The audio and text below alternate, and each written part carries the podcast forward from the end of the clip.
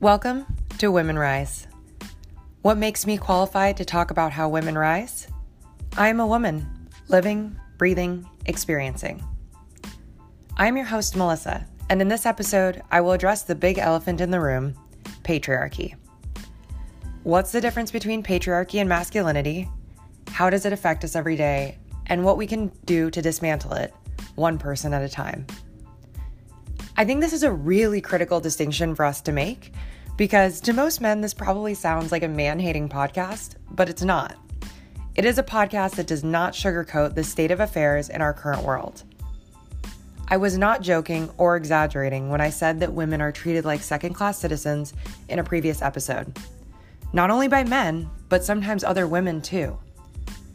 With all that said, I want to reiterate this is not a man hating podcast.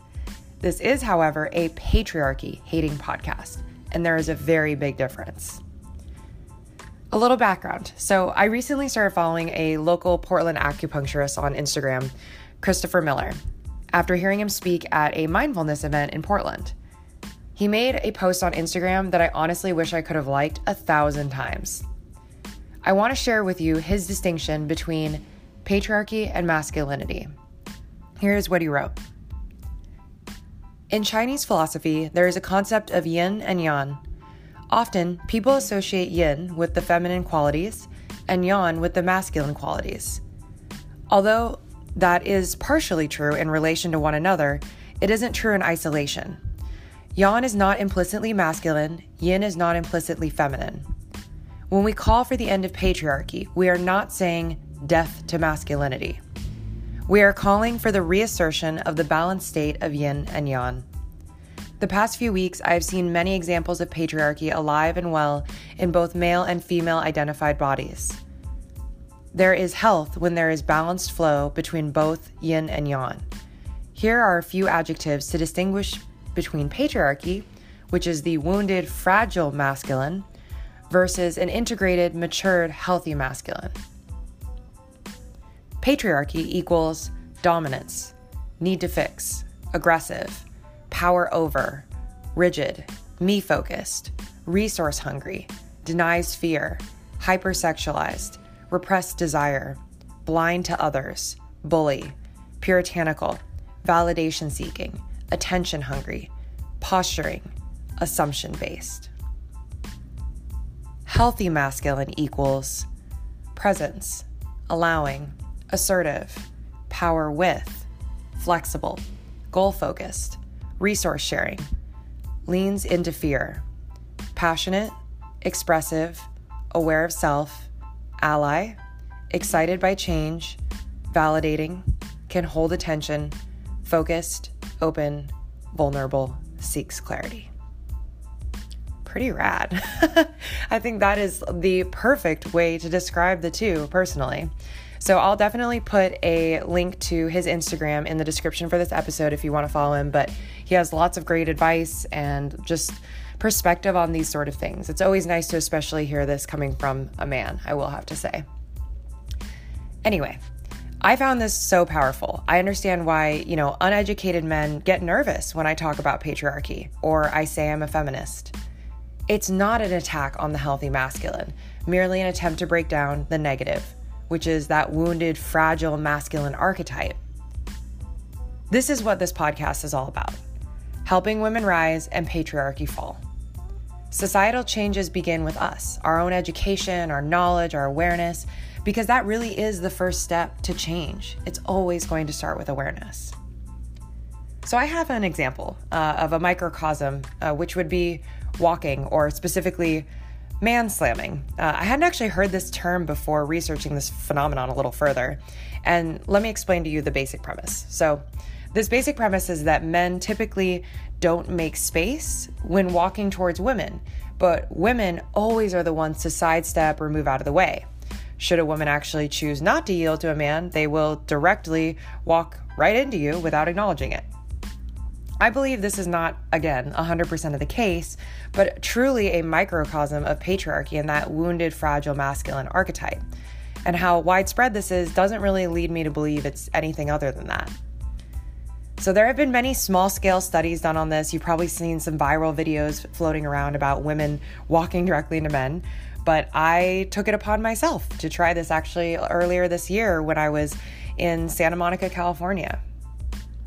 So there was a day, it was a Tuesday, middle of a Tuesday, not particularly busy time, because sometimes this could be blamed on just simply the fact that streets get crowded. But I chose a day where there wasn't going to be a lot of foot traffic, and I walked, my plan was to walk seven blocks down to the beach in Santa Monica. In the course of only walking three blocks and not moving at all when I was head on with anyone, I ran into seven men. Seven. three blocks not not that far. No women. And to be clear, there was not a disproportionate number of men walking around that day from what I could see. So it was not a busy day. There weren't that many more men than women.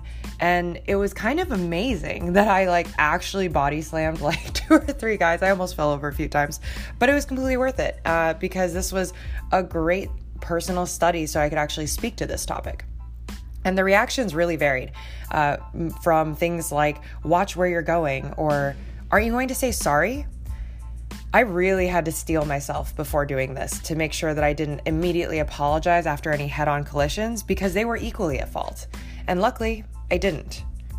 Arguing, arguably, this could be just, you know, male entitlement, but I really don't think that male entitlement comes from nowhere. And it's not that every male is entitled to space in this way. I really believe this is a microcosm of systemic patriarchy. A more pervasive example, and one that probably many of you can identify with, is how women are told that we are inadequate in the way we look and that we must take up less space. This is so pervasive in the media, it actually makes me sick, and I can't actually watch that much media because of it. We are fed messages from the day that we are born as women that we need to pluck this, shave that, cover our faces, cover our eyes to be good enough for the fragile masculine. Muscular women are airbrushed to look toned, and I know this uh, personally from speaking with someone that I just took a amazing movement workshop with, uh, Marlo Fiskin, hearing how you know she is a very toned, muscular woman, woman, and she was literally airbrushed to look less muscular for magazine covers. But I digress. The point is that we are told not to look too strong. We are told not to look the way we look from the day we are born.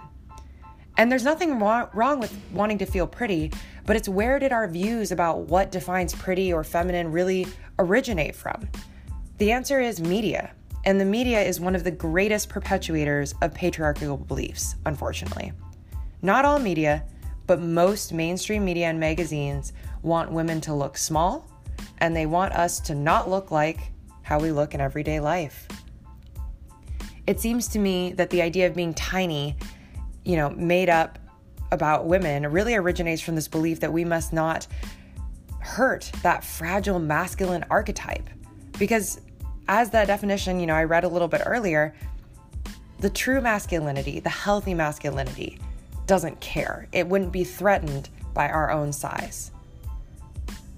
Do whatever you want with your body, but I beg you, don't shrink physically or cover up your perfect, pretty face day in and day out to appease the fragile masculine. Do it for yourself if that's really what makes you feel good every day. Because again, there's nothing inherently wrong with makeup or wanting to be small, but if you do it, do it for yourself and take a moment and pause. Think about really why you want to be that way. What images have you seen that have made you believe that you are not good enough the way that you are? Because we have. We've been fed me- messages about how we should be by the fragile masculinity and the patriarchal society our entire lives. In the workplace, we look at the undeniable wage gap, right? I don't think that this is always a conscious misuse of power by men, I really believe this is another symptom of the fact that patriarchy is still alive and well, despite the growth of women's rights over the last hundred years. And if you think about it, the fact that women only got the right to vote in 1920, which is currently 98 years ago, it's not all that long ago in human history. Many of you listening to this probably still have parents or grandparents who lived in a time when women couldn't vote. Up until even just 60 years ago, it was strange for women to work. Really let that one sink in. Ultimately, each of us has to decide when we're going to fight, when we're going to point out the obvious perpetuations of patriarchy, and how we're going to handle it. I'm not encouraging man slamming, which is, you know, walking towards a man not moving all the time, or that you have to argue with every man or woman who embodies this patriarchal archetype, but simply to hold awareness to these infractions. What I do encourage you to do is to create more opportunities for women in your business, in life, and most importantly, celebrate the successes of other women. Because the worst thing that we can do is to compete with fellow women in a time when we are still second class citizens. We have to help each other rise up. That's the only way this is going to change. Until next week, you badass ladies keep moving and shaking. Check back Tuesday at 9 a.m. for another episode of Women Rise.